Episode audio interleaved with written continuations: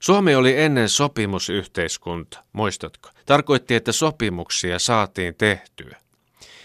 No nyt ummetukseen saattaisi auttaa se, että asiat nähtäisiin pienessä mittakaavassa, toukan kokoisessa. Kilpailukykypaketti ja kannustinpaketti ovat yhtä huonoja sanoja kuin yhteiskuntasopimus. Eivät kerro, mitä ovat syöneet ja mitä aikovat syödä. Paketit saisivat ottaa mallia äityyspaketista.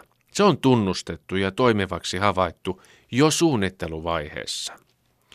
Äitiyspakkaus on todella kaikki pienoiskoossa. Siinä on selitetty elämän edellytykset. Mitä avuton tarvitsee ja mitä ei. Mikä tuntuu hyvältä. Se mikä ei, jääköön pois.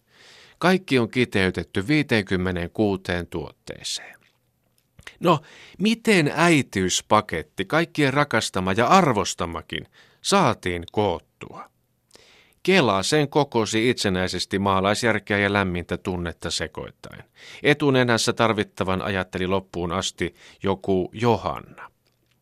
Rahat laskettiin etukäteen, kun budjetti tiedettiin. Haluttiin laatua ja kannustavuutta, ripaus iloakin huomaan, mitä nyt itse tavaraa kauempaa tarkastelen.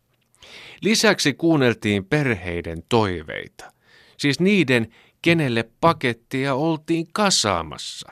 Ei se sen vaikeampaa ole, työmarkkinajohtajat. Vaikka perheiden toiveita kuunneltiin, kirkkaimpana loisti ajatus, että tärkeintä on saada paketti ajoissa kasaan. Kaikkien toiveet eivät toteudu, enemmistö kuitenkin välttyy intohimot salpaavalta pahalta mieleltä.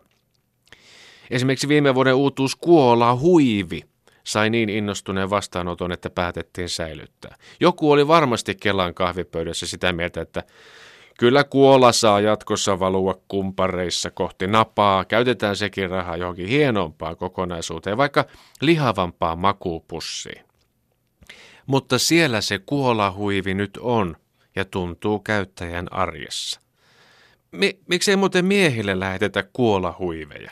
Ainakin minä kuolaan yön aikana kolmas osan tyynystäni läpimäräksi. Kun ikääntyy, niin kaikki nahka antaa myöten, myös suun pielusta.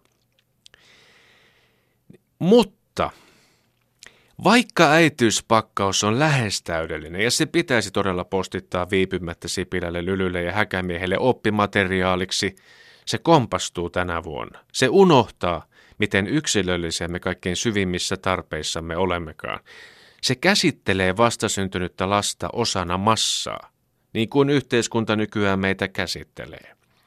Se sortuu stereotyyppiseen holhoamiseen ja turvallisuuden tunteen tuoteajatteluun. Äitiyspakkauksessa on virhe. Se kertoo, että ihmiseen ei luoteta. Tarkoitan tietenkin uuden äitiyspakkauksen unilelua. Paketista löytyy nössön näköinen pupuhahmo, joka muistuttaa kansainvälisestä teollisuudesta. Se on nukkuvinaan, niin kuin markkinavoimat. Ei ne nuku. Unilelua on kuulemma toivottu kovasti. Kuka on? Aikuiset tietenkin. Niin, eivät loppukäyttäjät, oman elämänsä rakentajat. Tämä kaikki kertoo, miten ajattelu on lyhentynyt. Se on surkastunut kuin tiskipöydälle unohdettu napanuora. Unilelu on pienen ihmisen tärkeä turva, enemmän kuin mikään lelu. Siihen projisoidaan paljon. Se antaa todella turvaa ja tuoksuu jo kohta tutulta. Ja sitten Kelaa jakaa joka vuosi 40 000 samanlaista unilelua.